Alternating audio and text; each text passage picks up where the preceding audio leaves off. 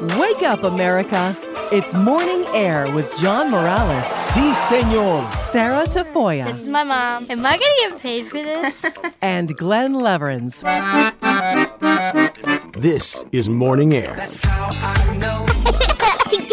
on Relevant Radio and the Relevant Radio app. Wake up, America. It's Monday, February 20th. Good morning, and welcome to another edition of Morning Air on this President's Day. I'm John Morales, along with Glenn Leverance and our studio producer, Sarah Tafoya. Thanks so much for joining us on this Monday morning. I hope you had a great holiday weekend. We're going to talk about President's Day, an observed federal holiday officially called Washington's birthday, with Professor Dan Burns coming up in just a few minutes. And Father Mikhailo Kuzma will join us a little bit later uh, to talk about the upcoming one year anniversary of the war in Ukraine uh, from a Catholic and a spiritual perspective. Now, Lent is almost here. Ash Wednesday is only two days away, coming up on February 22nd. Just want to take a moment to remind you that you can elevate your Lent this year. Just a few minutes each day with Father Rocky's Lenten lessons on the Mass. They're packed with interesting facts and teachings to help you learn more about the Mass and your faith. See why these bite sized videos had over a million views uh, last year. Sign up for Father Rocky's Lenten lessons on the Mass. You can do it this morning at relevantradio.com slash Lent. Get ready to learn the Mass, live the Mass, and love the Mass more than ever before. And the good news is they're 100% free. That's relevantradio.com slash Lent.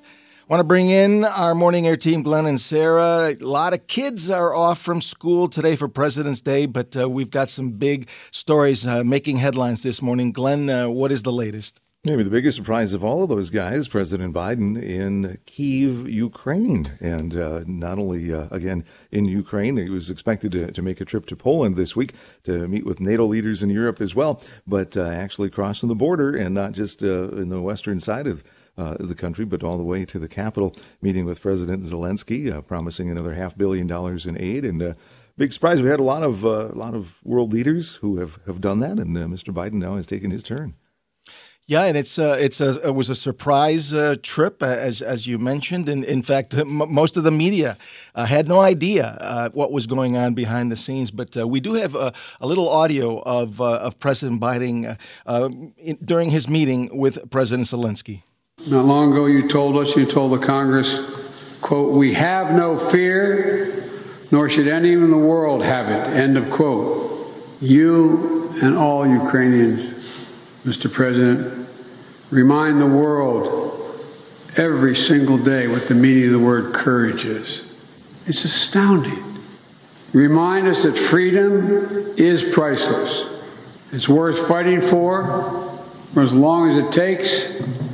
And that's how long we're going to be with you, Mr. President, for as long as it takes. Glenn, your thoughts?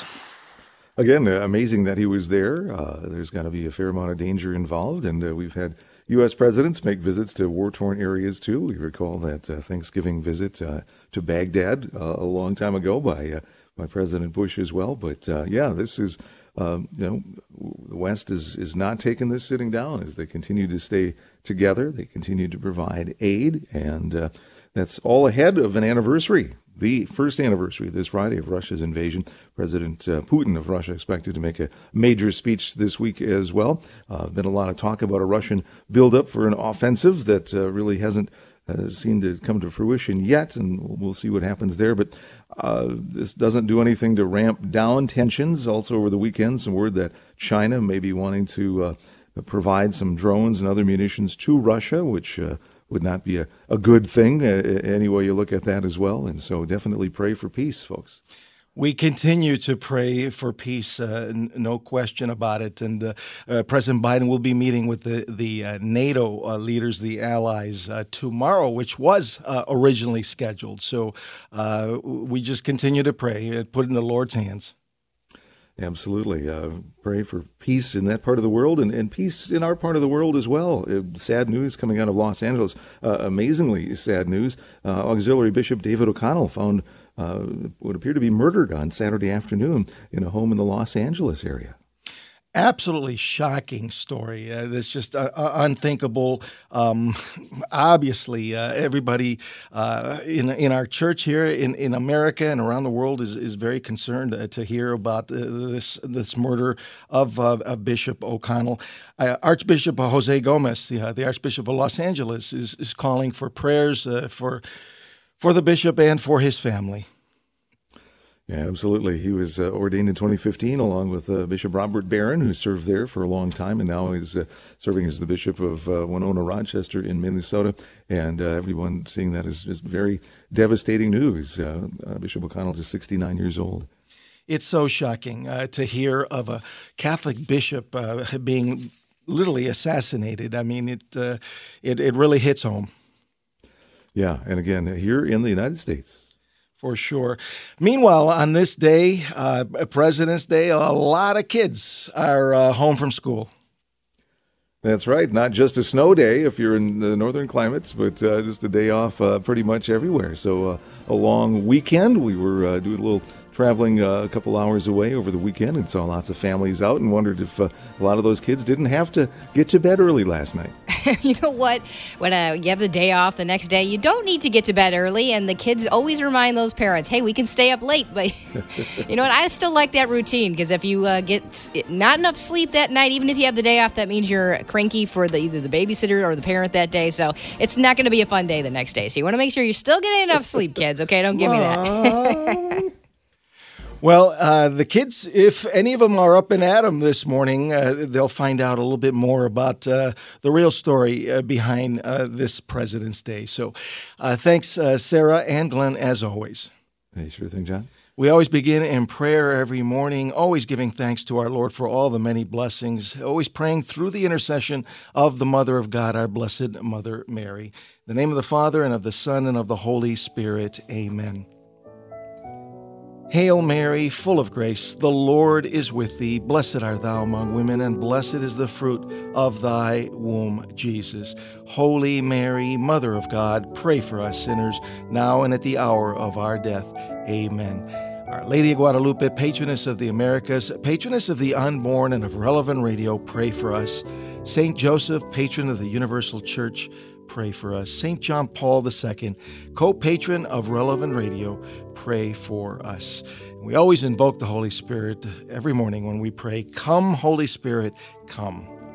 Jesus, I trust in you. In the name of the Father, and of the Son, and of the Holy Spirit, amen. You can find us on Twitter and Facebook at Morning Air Show. Uh, and if you want to send us an email directly, it's morningair at relevantradio.com. Now, most Americans call today President's Day, but according to federal law, it's actually George Washington's birthday. There is a part of Washington's legacy that not many are aware of. However, it's a piece of history that American Catholics in particular should celebrate. Joining us live uh, from Dallas, Texas is Dr. Dan Burns, PhD, Associate Professor of Politics at the University of Dallas, and an expert also on Pope Benedict XVI, to talk about a Catholic perspective on President's Day. Good morning, Professor Burns. Thanks so much for joining us once again. It is great to be with you. Uh, perfect timing here on uh, President's Day. John, thanks so much for having me. Glenn, Sarah, I really appreciate being here. Uh, Professor, can you give us a, a brief historical perspective uh, on, on, the meaning of President's Day? Well, you know, like you started to say, it's it, under federal law, it is still technically called Washington's birthday. A lot of people do call it President's Day. That's um, partly, you know, their reports vary, but it seems like it was partly when they moved it to Monday back about 50 years ago. A lot of people were also celebrating Lincoln's birthday, which was just eight days ago, I believe and they uh, now there's going to be a floating Monday holiday in between the two. They sort of merged them and said we're going to celebrate both Washington and Lincoln.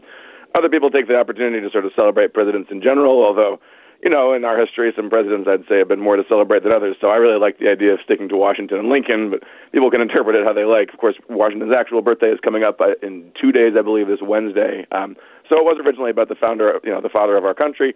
Um, but we're going to incorporate at least Lincoln into there, the sort of uh, arguably either the first or second greatest uh, of our presidents in history. And um, well, we can talk more about that, but that's that's basically where it comes from is to celebrate George Washington. And uh, we could talk about. It. I think there's there's a lot of reasons for Catholics in particular to celebrate George Washington, but also just as Americans.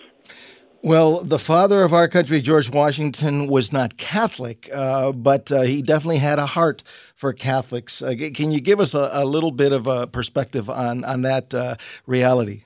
Yeah, sure. You know, I really recommend if anyone wants, you know, you got a professor on the radio who's going to give you a reading assignment, right? So if anybody wants to do a little President's Day reading, there's this wonderful letter that Washington wrote to Catholics specifically. It's it's uh, it was March 15, 1790, uh, so just about a year into his first presidential term, and um, it was really you know Washington, as as you all may know, was a correspondent and acquaintance of the first bishop, Bishop Carroll, first Catholic bishop in this country. His his brother Charles Carroll knew Washington from the Continental Congress.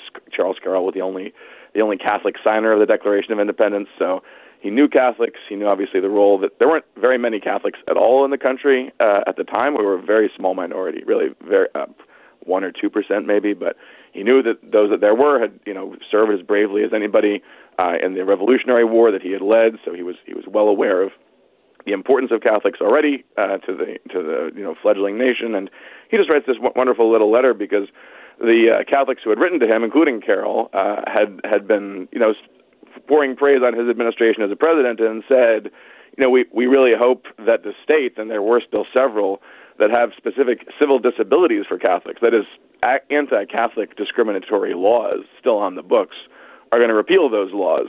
And uh, Washington is very careful because, as the head of the federal government, he does not want to tell the state governments what they should be doing with their business, but he makes it very clear what side he's on. He says, I, I just I trust that as people become more enlightened and generous, um, they're going to realize that that you shouldn't be putting making this kind of discriminatory laws. You know, as long as people act like good citizens, they have every right to be treated like full citizens, and that's clearly what that was his opinion of Catholics. So that was a you know that wasn't an obvious issue at the time. A lot of a lot of Protestants uh, were on either side of this question of whether Catholics could be good citizens in what was basically a Protestant country. But it was clear which side Washington was on, and you know if if he hadn't set that course early on, it's hard to know what might have happened with the waves of Catholic immigration that we had later. Uh, but I think it's it's it's a it's an admirable part of our history that he's very much the, the first um, the first sort of representative of is, is the way that American Protestants, when they were a heavily dominant majority, chose to treat and chose to the way they chose to welcome Catholics. Uh, Professor Burns, what do we know about uh, George Washington's uh, relationship with uh, Bishop John Carroll, the first Roman uh, Catholic bishop in the U.S.? You know, they were they they talked. They were in correspondence. I, I'm I'm blanking on exactly how close they were personally, but I know there was a lot of mutual respect. You know, there's letters back and forth between the two of them. The Carrolls were a very prominent family from from uh, Maryland, but you know, not so far from where the Washingtons were. So they certainly knew each other and worked together. There's actually um, another, if if you want even more reading, uh, there's a great encyclical letter by Pope Leo XIII, the great founder of the tradition of modern Catholic social teaching. It's called Longínqua uh, and it's it's a letter that he wrote specifically to the American bishops at the time. So this is now uh, almost 100 years after Washington's death, maybe exactly 100 years, um, in the, the very late 19th century, 1890 something. Uh, and he specifically mentions, uh, among the many great things in the history of the Catholic Church, he says it starts with uh, the, I think he says the illustrious founder of your, he has some very nice words for, for George Washington. And he says, starting with that friendship between him and Bishop Carroll, um, the the uh, the Great Washington, he calls him, uh, and he specifically mentions how Washington always appreciated the need for morality and the need for religion as a support for morality in a free republic. If you're going to have um, you know, if you're not going to be governed directly just by some absolute monarch, if it's going to be the citizens as a whole making the decisions, well, you want you they better be virtuous. I mean, they better they better be able to make the right kind of decisions. And so he, Washington, understood that very well. He said it in his farewell speech, famously.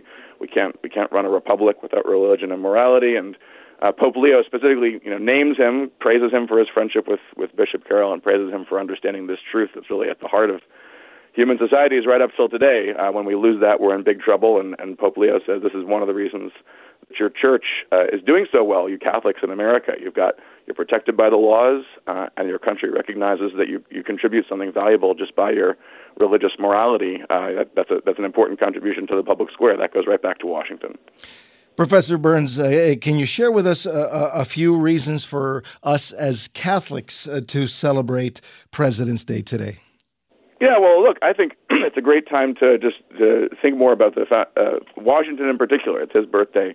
Uh, to think more about him. That's why I recommended reading that note of his, or really any anybody wants to read any speech by Washington. It's, it's not going to be a waste of time. Uh, I think that we should celebrate you know, it's a good reminder uh, that this has historically been a, a Protestant country and considered that. You know, most people wouldn't quite call it that today, but uh, it is a democratic republic, which means that the majority rules, and the majorities are the more majority is still Protestants. So that's you know we, we've never been a Catholic country the way that lots of other great countries, France, Spain, Italy, you know, have this great history of of sort of being proud of their Catholicism. Um, that's not our country as a whole, but we've always, I shouldn't say always actually, because it's not always, but most of our history, uh, we've still been a country that it was, you know, mostly run by Protestants who respected Catholics. Uh, and Washington is a great example of that. I think if you look through our greatest presidents, certainly Lincoln is another example of that. We could talk a lot about Lincoln. So I think it's a good, it's a good day to recall the best of our American political tradition, which has always been one of mutual respect uh, and neighborliness between Catholics and Protestants, uh, even when, as, as the Protestants almost always were, they were in the majority. Um, and I think it's a good, you know, it's a good time to remember what made Washington such a great statesman. Uh, it's not not a bad thing to recall the year before a presidential election, but you know he is he is that gold standard. Um, we're not. I don't think any. It's likely that any of our candidates uh, this coming year, whoever they may be, are going to fully live up to that standard. Um, but it's but it's good to bring it back. You know, a man of great prudence, of great human virtue, uh, of great piety. Uh, you know, he had a personal relationship certainly with God as he understood him. He was he was not a Catholic. He didn't share the full Catholic understanding of God, but he certainly worshipped his Creator, uh, and that's a and that's just a long-standing American tradition that we haven't always lived up to, but we should try to encourage our country to live up to.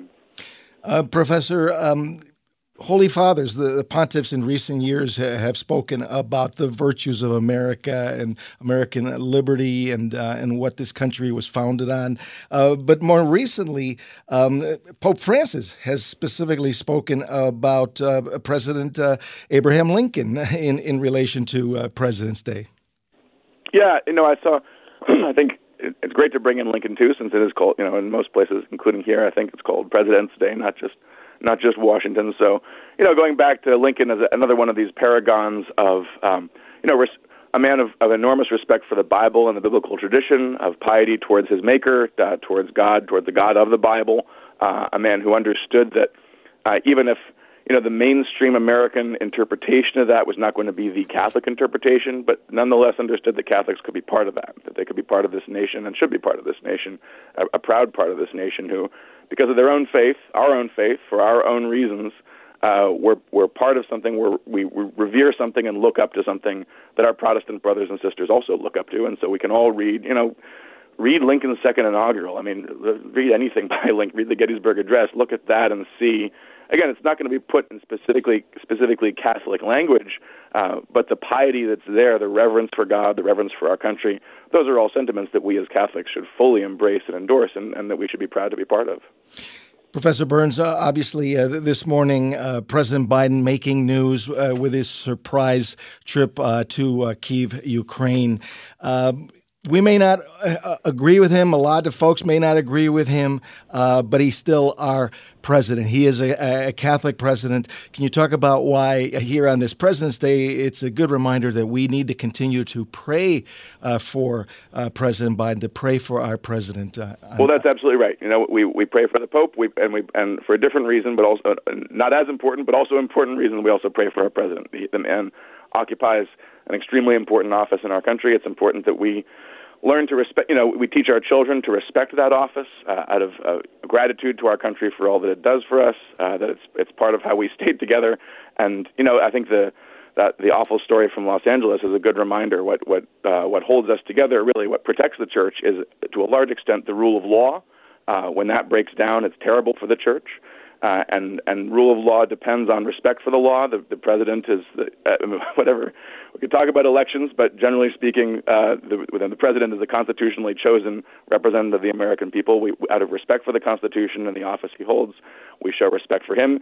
Even when we disagree with him, we may want to vote him out. You know, that's that's that's part of the Constitution too, is we have the right to do that. But I think praying for him is a great way to show that respect and, and to teach it to our children.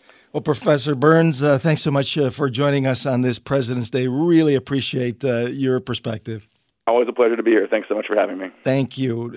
Dr. Dan Burns, Associate Professor of Politics at the University of Dallas. We need to take a short break when we come back. Uh, Father Mikhailo Kuzma, the pastor of Immaculate Conception Ukrainian Catholic Church in uh, Palatine, Illinois, suburban Chicago, will join us to discuss uh, the upcoming one year anniversary of the war in Ukraine and how it, how it has impacted the Ukrainian people uh, here in this country. So stay with us as this Monday edition of Morning Air continues on Relevant Radio and the Relevant Radio app. George Washington, John Adams, Thomas Jefferson, James Madison, James Monroe, John Quincy Adams, Andrew Jackson, Martin Van Buren, William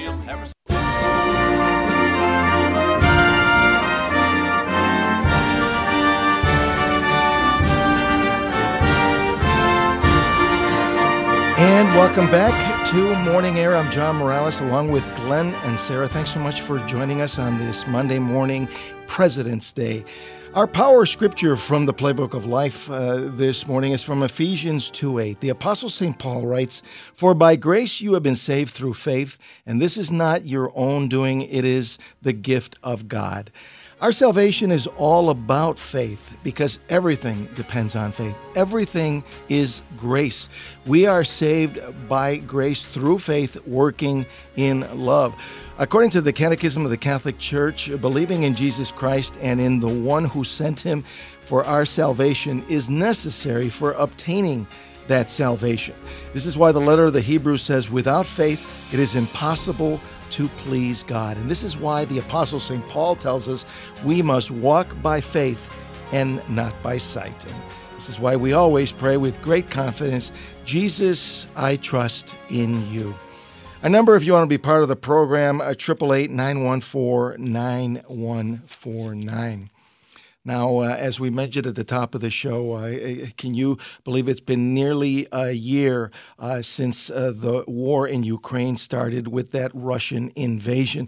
The one year anniversary is uh, coming up this Friday on February 24th. In the last year, tens of thousands of people have lost uh, their lives. And although we might be far away from the conflict, this affects all of us in many different ways. How are the Ukrainian people here in the U.S. and their family? Family members uh, back home doing a year after this war started. Joining us live is Father Mikhailo Kuzma to discuss the upcoming one year anniversary of the war in Ukraine and its impact on the Ukrainian people uh, from a spiritual perspective. Father Kuzma is the pastor of Immaculate Conception, a Ukrainian Byzantine Catholic Church in Palatine, Illinois, in suburban Chicago, uh, which is also the shrine of the new martyrs of Ukraine. Good morning, Father Kuzma. Thanks so much for joining us. Great to be with you once again. Good morning, John. Great to be with you. God's blessings for a wonderful, beautiful day. By the way, let me just say this. You know, today just happens to be, you know, it's uh, providential. We're talking the first day of the Great Fast, what you call the Great Lent, in the Eastern Catholic churches and the Orthodox churches.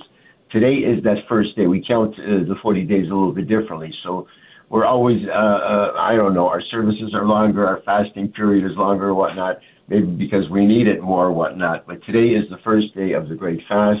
Uh, it's a day of prayer and fasting. If any of our listeners would like to join us in this very, very important endeavor, because that war, uh, obviously, as we can discuss very over and over, is, you know, is the foundation of any war is spiritual, because uh, you can only uh, overcome uh, eradicate, uh, uh, uh, send to the depths of hell Satan and his minions through prayer and fasting, as the Lord taught his disciples and all of us. Only by prayer and fasting can you heal people who are afflicted by demonic possession or obsession or whatever it might be. So I, I encourage any listeners to join us, uh, Ukrainian Catholics, Ukrainian Orthodox, and all the other uh, who will begin this fast with prayer and fasting today.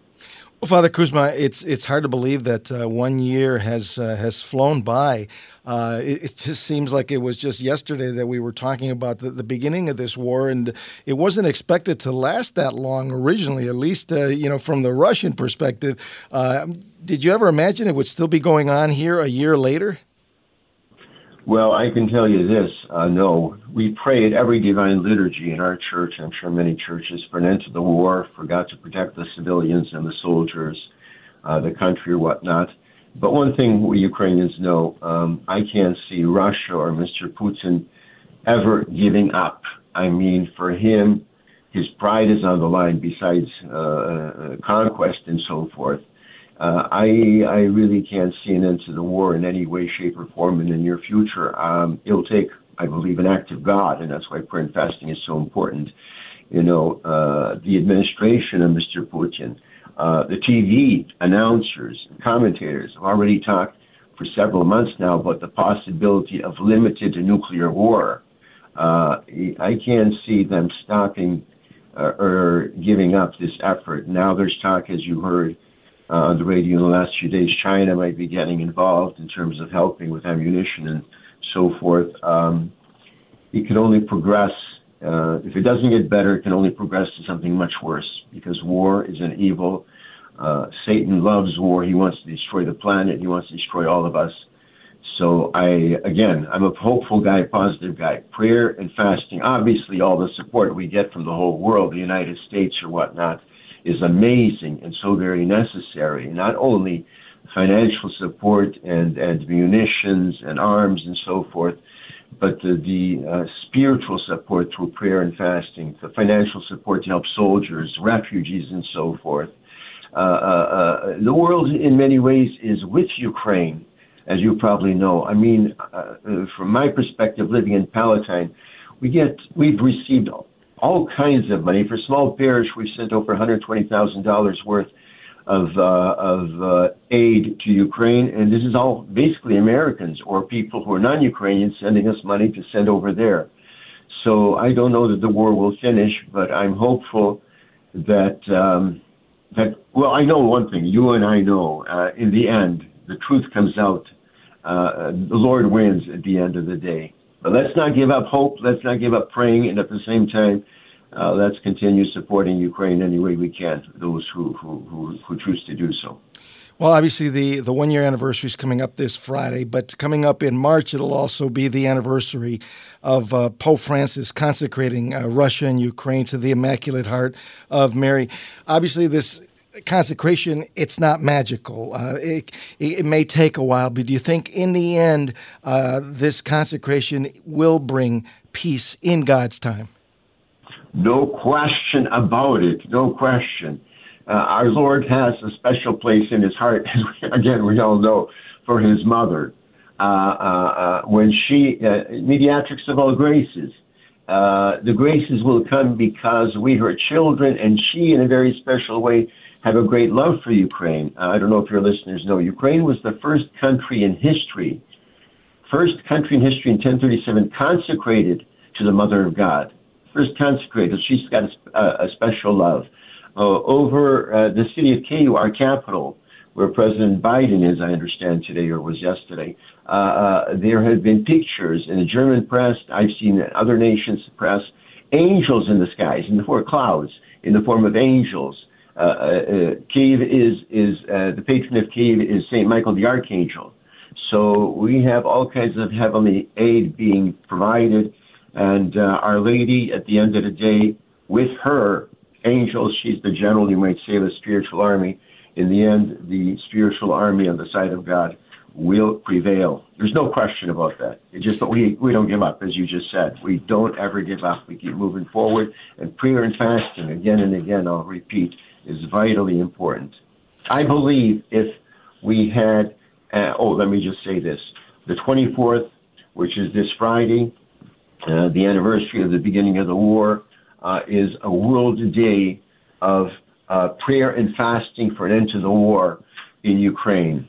Uh, in St. Nicholas Cathedral this uh, Friday coming up, in the Ukrainian village, which is basically around Chicago and Western, uh, there will be a prayer uh, manifestation service at 7.30 in our St. Nicholas Cathedral prayer service, not only with our wonderful Bishop Benedict Aleksiychuk, Cardinal Cupich will be there, many priests, many ladies, everyone is invited to join us. At 7:30 in our cathedral, St. Nicholas Cathedral. It's uh, on the corner of Rice and Oakley. Also, a meeting uh, before that uh, on the uh, in in front of St. Vladimir and Olga Parish, which is on the corner of Chicago Avenue and Oakley, uh, um, at 6:30. So 6:30, uh, a meeting about the beginning of the war, and then the requiem service and services for an end to the war and for all those who have died tragically, civilians, uh, children, as you know, uh, uh, massive amounts of soldiers. Father Kuzma, obviously this this war uh, has been a humanitarian crisis uh, on the ground there in Ukraine. But how have the Ukrainian people, the people of Ukrainian descent, uh, not only in your parish but just in in this country, uh, how have how are they doing uh, with their family members back in Ukraine? What have you seen in your parish? You know, you, you know the gamut of emotions and approach um, to dealing with these issues is, is varied. You know, there are people, for example, who will tell the priest, you know, they'll come to confession or just talk to you and say, Father, I can't forgive these people. I hate them. Uh, uh, uh, uh, I wish them all the worst. May God destroy them. You get to that, all the way to people, quite a few people, I know in our parish more and more, uh, I talk about it quite often, Love your enemies. Pray for those who persecute you. Love is not a feeling. Love is we're going to pray for these guys.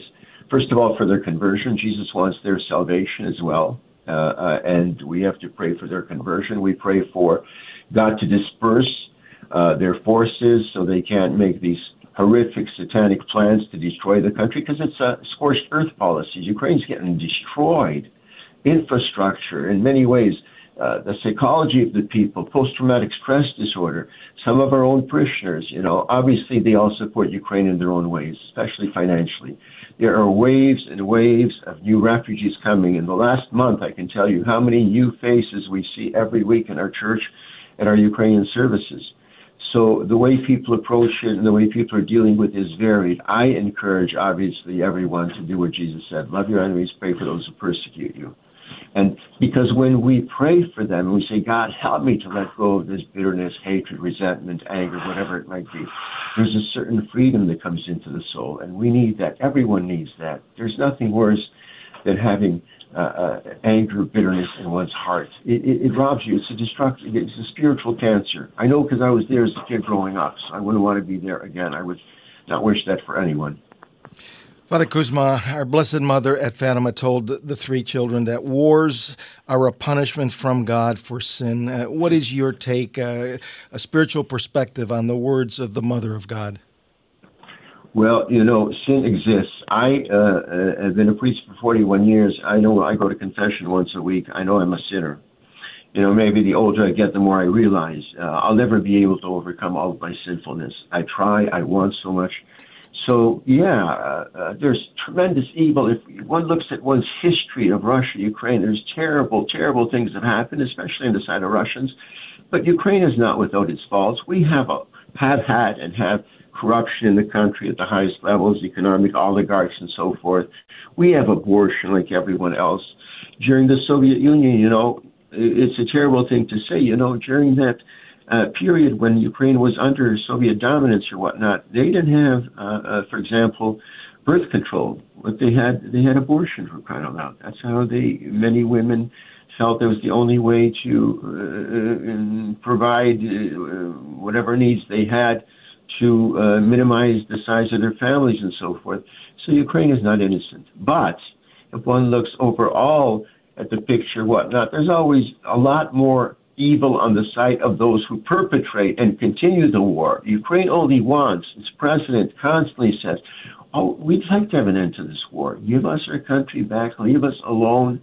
Uh, uh, uh, uh just, just be civil. Ukraine, in many ways, is standing up for uh, uh, the values of civilization, not only for Ukraine, for all of Europe. So, our patriarch, he's an amazing guy, Sviatoslav Shevchuk he uh, airs every day in the evening, uh, in Ukrainian time or whatnot, uh, uh a video clip. He talks every day about uh, uh, Ukraine standing firm, Ukraine fighting, Ukraine prays. Ukraine stands, Ukraine fights, Ukraine prays. There's greater unity in the country that ever has existed, I think, in the history. I'm not a historian, but I think maybe greater that ever has existed in the history of Ukraine. Everybody has come together.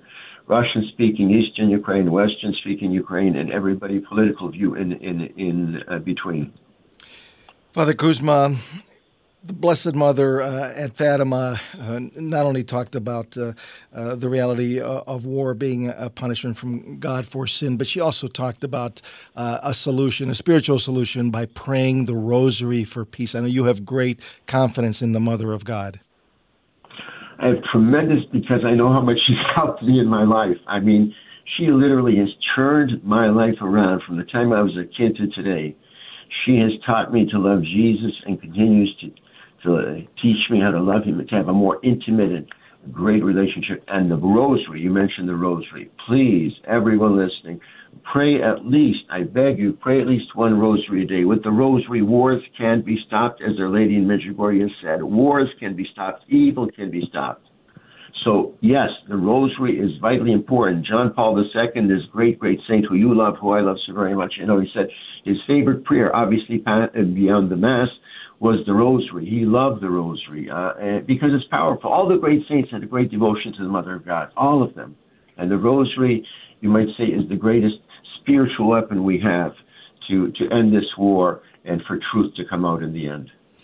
Father Kuzma, uh, in anticipation of this uh, one year anniversary of the war in Ukraine, can you lead us in a brief prayer?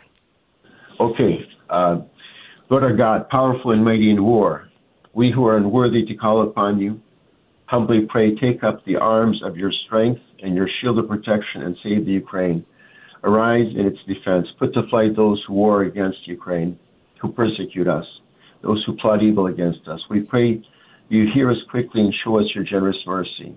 All good and merciful Master, look upon us, unworthy servants who call upon you with faith and trust, and grant us deliverance from our attackers and foil their haughty plans for our destruction. Grant to Ukraine, the Ukrainian people, the lasting peace of just victory. Heal their wounds and sorrows. Comfort them in their grief and mourning. Protect them wherever they may flee. Grant grace and peace to those who aid them, to those who receive them with open arms. Return them to their homeland. Grant to all citizens of Ukraine the strength and wisdom to rebuild their shattered land to your own lasting praise and glory. Amen. Most Holy Mother of God, cover us with your mantle of protection uh, not only Ukraine, the United States of America, and all the listeners of Relevant Radio. And John, blessings upon John and all the people he works with in a special way. Amen. Amen. Thank you so much, uh, Father Kuzma. Always a joy to be with you. I really appreciate it. I appreciate being with you. Thank you for your support and, and, and, and being such a wonderful apostle of prayer. God bless you. Father Mikhailo Kuzma, the pastor of Immaculate Conception Ukrainian Catholic Church in Palatine, Illinois, and a Morning Air contributor. We need to take a short break when Morning Air continues. Uh, Britton Buckner, uh, the Catholic Relief Services European Outreach Manager, will join us live from Warsaw, Poland, with uh, a different perspective, more on how the church has been responding to the needs of refugees fleeing uh, Ukraine. So stay with us. We have a lot more uh, to come here on this Monday edition of Morning Air on Relevant Radio and the Relevant Radio app.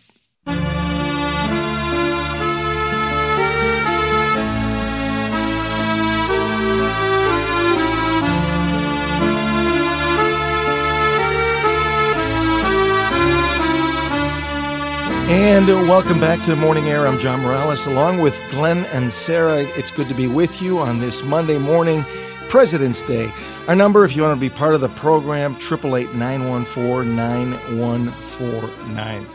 Uh, this morning, we've been talking about the upcoming one year anniversary of the war in Ukraine, which is coming up uh, this Friday, February 24th. Last uh, segment, we spoke uh, with our dear friend, Father Mikhailo Kuzma, uh, for a Ukrainian American perspective on uh, how the war has affected Ukrainians, especially here in America. Now, for a European perspective about this war, we are joined live from Warsaw, Poland, by Brittany Britton. Uh, Buckner uh, to share how the church has been responding to the needs of uh, the refugees who have been uh, fleeing Ukraine since the very beginning, since day one. Britton is the Catholic Relief Services European Outreach Manager uh, based in Poland. Uh, she's been in the region since before the war began. good morning, Britton. Thanks so much for joining us live this morning from Warsaw, Poland. Hello. Nice to be with you. It's it's good to be with you. Uh, you've been in the region since uh, before the war uh, began. Uh, what has been uh, your own personal uh, perspective about this war that's now coming up to this one year anniversary? Well, that's right. I've I've been actually in Ukraine in January and February of last year as we worked with our church partners to mobilize for for this situation, but we were all in disbelief at that time. You know, we were kind of proceeding with uh, some degree of uncertainty, but it was really a testament to the church's presence at that time. We were able to mobilize, you know, food chains and supplies, humanitarian assistance, so that the help was there when families needed it most. And we really saw, you know, as as families were confronting their own shock as the situation unfolded, how the church was able to provide that comfort even on day one, uh, receiving families and centers, helping them to get safe accommodation, food, water, and shelter, and make decisions about their long term plans. Some people, you know, crossed the border and, you know, moved onward in their journey, and the church was there as well. So when I look back at the past year, I really see how the church has been there from the beginning to respond to whatever you know, crisis emerged and will continue to be there with families as they deal with the current context. Uh, can you share with us your, your role uh, with Catholic Relief Services uh, European Outreach uh, as a manager there? Absolutely. Well, I've been with Catholic Relief Services, CRS, for almost 20 years. And our role is to really support the Caritas organizations that are in each of these countries. So, for example, there's Caritas Ukraine and Caritas Spes that, you know, operate, you know, dozens of support centers in country. Uh, we are also supporting Caritas organizations, which is the social service branch of the of the church in Poland, Hungary, Slovakia, Romania, Bulgaria, and elsewhere. And our role at Catholic Relief Services is really to help them do what they do best, which is serving families in need. You know, the church is well placed. They, you know, with the nationwide outreach and um, resources that can be mobilized through parishes. But our role was really the technical assistance aspect, and that means, you know, if you know, creating a database for tracking services so that families are getting their their care. It's about creating standard operating procedures for cash assistance to make sure it's safe and accountable, or um, ramping up our shelter assistance to make sure that approaches are meeting international minimum standards for care. So it's really a great partnership where we can bring our experience in working in emergencies in over 100 countries around the world to um, these countries that are having to scale up rapidly. I mean, no one projected this.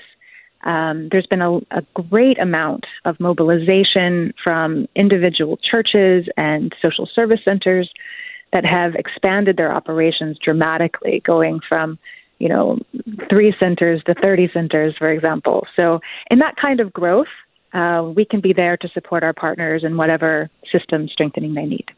Um, Britton, have you heard any reaction to the news from this morning that President Biden uh, made a surprise visit to, to Kiev, Ukraine, to meet uh, with President Zelensky, and uh, he was scheduled to be heading uh, to uh, tomorrow's meetings in Warsaw with the leaders of NATO, uh, but it, a lot of people were quite surprised that he he sort of snuck into Kiev without very hardly anybody knowing about it. Right. Well, certainly we're all following President Biden's visit very closely. Um, he is also scheduled to visit with some of the NGO representatives in Warsaw and in Poland that have been so active in this response. And uh, indeed, his visit was a surprise, but we understand the need for secrecy in this uh, in this environment.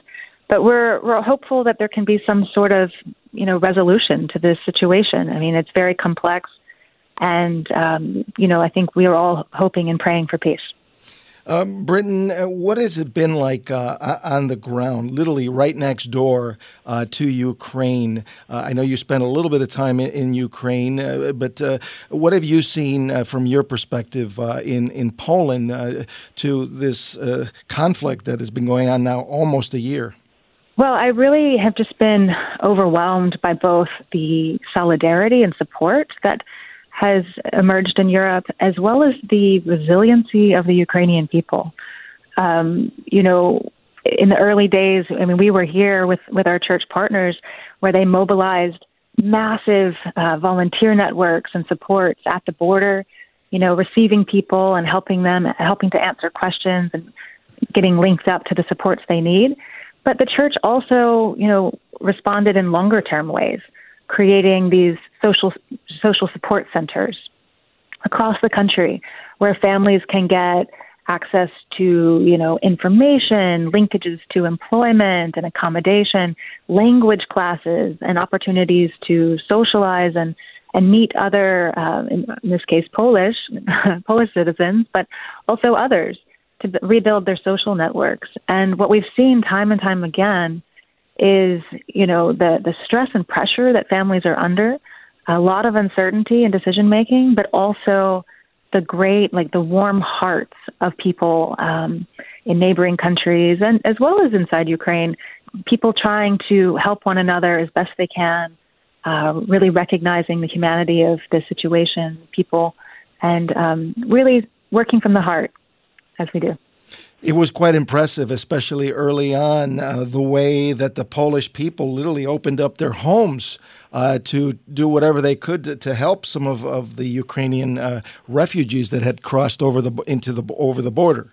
Absolutely, you know the the church presence in in Poland and elsewhere is quite strong, but really it was the solidarity that motivated people. Uh, there's still a lot of families like as I mentioned in Poland, but also Moldova, which is the you know um, statistically the poorest country in Europe, who are hosting and accommodating refugee families and have been doing so for almost a year now. And um, you know, it's really again a testament to the solidarity of the people um, here to receive families and not just put a roof over their head, but offer comprehensive support. You know, listening, counseling language, uh, childcare. It's really been um, uh, all of Europe uh, response to this crisis. There's uh, so many needs uh, for uh, th- these uh, refugees. Uh, it, it really is is pretty uh, overwhelming when you think about it. What these people are going through. can you finally share with us how CRS is doing to to help these people here almost a, a year into the war? Yes, absolutely. We are really focusing on the quality of care. And so, you know, you've got a lot of families coming in and having a di- diversity of needs, you know, um, especially with people with disabilities or the elderly who were disproportionately the highest number of people in, in this uh, refugee wave. So we've been making sure that they get the support they need, supporting our partners to, to sustain their, their efforts and um, looking towards the future, hopefully, will bring peace to all. Well, Britton, we really appreciate you taking the time to, to be with us here on, on Relevant Radio, uh, live from Warsaw, Poland. Thank you so much. My pleasure. Thank you. Britton Buckner, the Catholic Relief Services European Outreach Manager based in Poland. And now it's time for yet another episode of Glenn Story Corner. For President's Day, we have a Lincoln story for you today called The Young Sentinel by Z.A. Mudge. In the summer of 1862, a young man belonging to a Vermont regiment was found sleeping at his post. He was tried and sentenced to be shot. The day was fixed for the execution, and the young soldier calmly prepared to meet his fate. Friends who knew of the case brought the matter to Mr. Lincoln's attention. It seemed the boy had been on duty one night, and on the following night had taken the place of a comrade too ill to stand guard the third night he'd been called out again and being utterly exhausted had fallen asleep at his posts. As soon as Mr. Lincoln understood the case, he signed a pardon and sent it to the camp. The morning before the execution arrived, and the president had not heard whether the pardon had reached the officers in charge of the matter, he began to feel uneasy. He ordered a telegram be sent to the camp but received no answer. State papers could not fix his mind, nor could he banish the condemned soldier boy from his thoughts. At last, feeling that he must know the lad was safe, he ordered the carriage and rode rapidly 10 miles over a dusty road beneath a scorching sun. When he reached the camp, he found the pardon had been received and the execution stayed. The sentinel was released, and his heart was filled with lasting gratitude. When the campaign opened in the spring, the young man was with his regiment near Yorktown, Virginia. They were ordered to attack a fort, and he fell at the first volley of the enemy. His comrades caught him up and carried him bleeding and dying from the field. Bear witness, he said, that I have proved myself not a coward, and I'm not afraid to die. Then, making a last effort, with his dying breath, he prayed for Abraham Lincoln. Ephesians 4:32 Be kind to one another, tender-hearted, forgiving each other, just as God in Christ also has forgiven you. As always, thanks so much, Glenn. Coming up next hour here on Morning Air, our spiritual director, Father Burke Masters, will continue his series on morality, virtue, and freedom. Today, we're going to discuss the cardinal virtue of prudence. Plus, Catholic children's author and mother, Gracie Jagla will tell us about her new children's book called Jesus and the Miracle of the Mass. So stay with us. There's much more to come on this Monday, President's Day, on the final hour of Morning Air here on Relevant Radio and the Relevant Radio app.